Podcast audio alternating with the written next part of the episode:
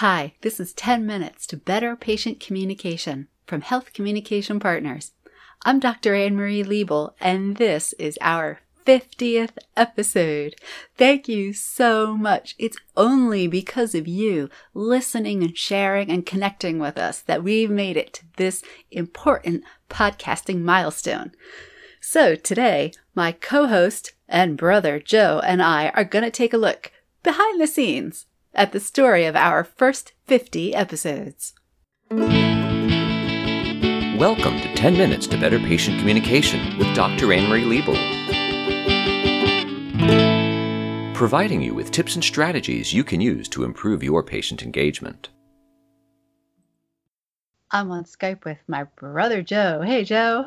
Hey, Anne Marie. Excited to be here. Hey, it's good to be here. It's our 50th episode. Yeah. Woo-hoo. All right. Who would have thought? Yeah. so we're here to talk about the story of the making of these 50 episodes. And I figured we'd start at the beginning. You know, why do we do this? Um, and you know by now, I'm a literacy person, right? So my doctorate's in language literacy and education from University of Pennsylvania. And about a half a dozen years ago, I was in a project where I was talking to a bunch of people in the health sector, and they were telling me about problems they were having with patient education or health literacy. And I was like, yeah, you know what? You know, we face some of those same issues in education or in higher ed or in policy. You know, we might have something here that could be helpful for you. So, really, I started this because of interdisciplinary work, because there's so much material that's available to those in the health sector. They just might not know about it because it's in the education sector. So, for me, this is just a different way of serving the same kids and families and communities that I've served my whole life as an educator. But I also had to cross sectors. And That's right. That's been tough. Um, but I've been really lucky because people have been very nice and very helpful and welcoming. And I thought about there was an interaction I had the week we actually launched the show back in October of 2017. And I was talking to um, Dr. Michael Paasche-Orlow, and he is a rock star in health literacy. He's a physician, but he also uh, founded the journal called Health Literacy Research and Practice.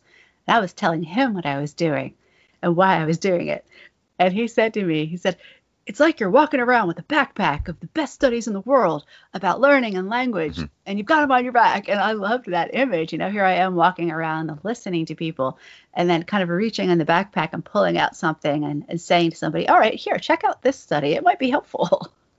Yeah, and you know, and before you had approached me with this idea of you doing the podcast, uh, talk about that that backpack of skills. Well, you know, my professional background is in pharmaceutical IT, and it has been since college days, I've had an interest and I've had done some activity in voiceover, in music performance and audio production, more of as a hobbyist for about 10 years or so. Yeah. And I've gotten to work work that into my job with doing call prompts and phone tree recordings, messages, you know, pre-show announcements, some corporate training.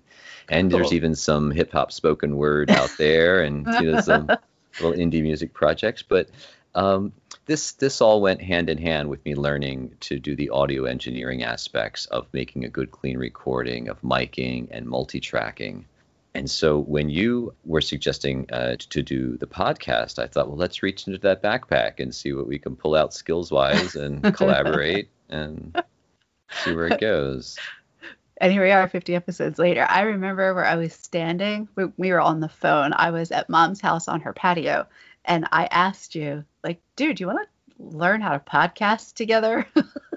and I'm so glad you said yes because I don't know what I would have done otherwise. And it's been a lot of fun. And as for what started just more of a technical question, let's see if we can if we can do this. Uh, when I started to hear your message and how it could help physicians and patients, something I could really re- relate to uh, you know, from the IT provider perspective, it, it really resonated with me in a way that, you know, the basic dry kind of voiceover work of phone announcements and stuff really didn't. And I believe that you know when you you feel that you're making the world a better place, um, and that shows through in the finished product. Yeah, and it meant so much to me to have kind of your approval in that way because you've been in the health sector in a way in your whole life. And there are so many great podcasts out there by health professionals about all facets of this work. All the different specialties allied health, nursing, pharmacy, so much. And then the same with public health and the same with med ed. And I'm not a health professional, right? I talk about language use and learning and what they have to do with each other in the specialized context of health. And I'm a consultant, right? You're savvy people. You know there's always something for sale. And in this case, it's if folks find these approaches helpful and they want more support, more education, some research advising around any of these topics, they can call me. Yeah, and you've asked this uh, in many episodes in the past. So if there's any topic or question out there that you'd like us to cover, the topic of health literacy, as I have come to learn, can be a very big tent. So please let us know. And I think it's important to talk about the topics that we do in in the series because it's not like I'm coming up with them. Like, I feel like you should know about this. This series is based on issues and problems and questions that health professionals bring up. That's an approach. It's very intentional. I learned that approach from my program at Penn. So, as much as it's a monologue, mostly a monologue series, it's still a conversation. We're still learning from each other because I've been listening to folks and what people are asking or what they're facing. And then I can say, oh, there's a learning issue there, or there's a question of how words and phrases are used there. Then I can link to the research. Um, and I try to grab studies both from the health sector and from the education sector. So, giving ways uh, of to think about an issue or problem. That's right, and and I think these these topics can be rather heavy. It is a constant challenge because these are we're dealing with big, long-standing deep seated issues here, and they are often quite heavy and serious. So we work hard to keep the tone as welcoming as possible while still being respectful to the issues and to the listeners. Yeah, and part of that welcoming tone was your request for me to provide some show music that conveyed a positive and upbeat message. And I really got to say, of all this, that was what got me out of my comfort zone the most when you wanted me uh-huh. to try my hand at composing some show music. And that was a fun and exciting process, working kind of on a blank sonic canvas, uh, throwing some things out there of us collaborating and arriving at something that we felt was appropriate and, and that in a few brief moments conveyed a feeling and an expression that goes with the show. Right, because your music was doing a lot of work because you were you were literally setting some of the tone. And I think that's something that people might not be aware of, like how much treating issues with respect and treating you with respect. Joe is down to you and your incredible attention to audio quality as well. So we want to show that we take this seriously and let that show through our attention to detail. And the yeah. 10 minute format, right? oh, yeah. I do like the conciseness, and it goes back to respecting your audience. These are busy people. And mm-hmm. so to be able to give them something of value, hopefully something that's thought provoking in a short format like this, I think is, is, is particularly a nice aspect of the series. Uh, and it takes a lot of time to make a 10 minute podcast. Yeah. Like, Carve it down. Yeah. yeah, hours and hours to make these. Because from the start, we've got to find an appropriately bite sized chunk of a large issue that can be dealt with meaningfully in some meaningful way in 10 minutes, going beyond just surface level stuff.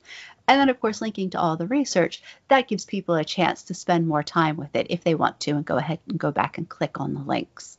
I keep forgetting to tell people about like following us on social media. I probably should be saying this in every episode and I forget.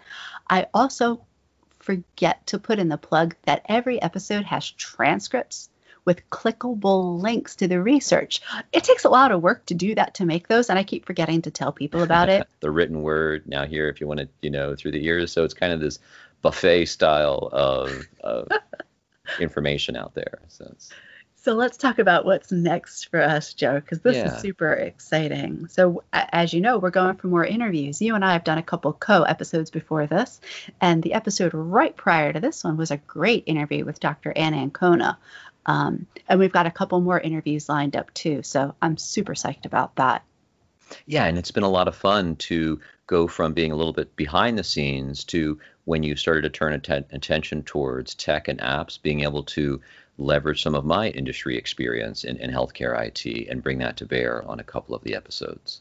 We are also getting on more podcast distribution services, right? So we're on healthcommunicationpartners.com, we're on iTunes, we're on Google Play, and we're just going to keep on going to a couple more of those distribution services because um, right now we're in about a dozen countries outside of the US. That's great. Yeah. Yeah, let's end by saying, listeners, tell us what do you want to hear? Because we have listeners now, 50 episodes, 16,000 downloads right at yeah. So let us know if there is a topic or issue in patient education, in health communication, and health literacy that you'd like to hear about. Follow us on social media. Ha ha, right. I remembered. health Communication Partners is on Twitter. I'm Anne Marie Liebel. I'm on Twitter. I'm also on Linked. Feel free to connect with me there. And this has been a lot of fun. Thank you. And congratulations on eh. 50 episodes. Let's uh, hope for 50, 50 more good eh. ones. Uh, nice, nice. Everybody, thank you for listening. Thank you for sharing this with friends. Thank you for downloading this. And go ahead and give us a shout. Let us know what you would like the next episodes to be about. This has been 10 minutes to better patient communication from Health Communication Partners. I'm Dr. Anne-Marie Liebel. And I'm Joe Liebel. Thanks for listening to 10 Minutes to Better Patient Communication from Health Communication Partners, LLC. Find us at healthcommunicationpartners.com.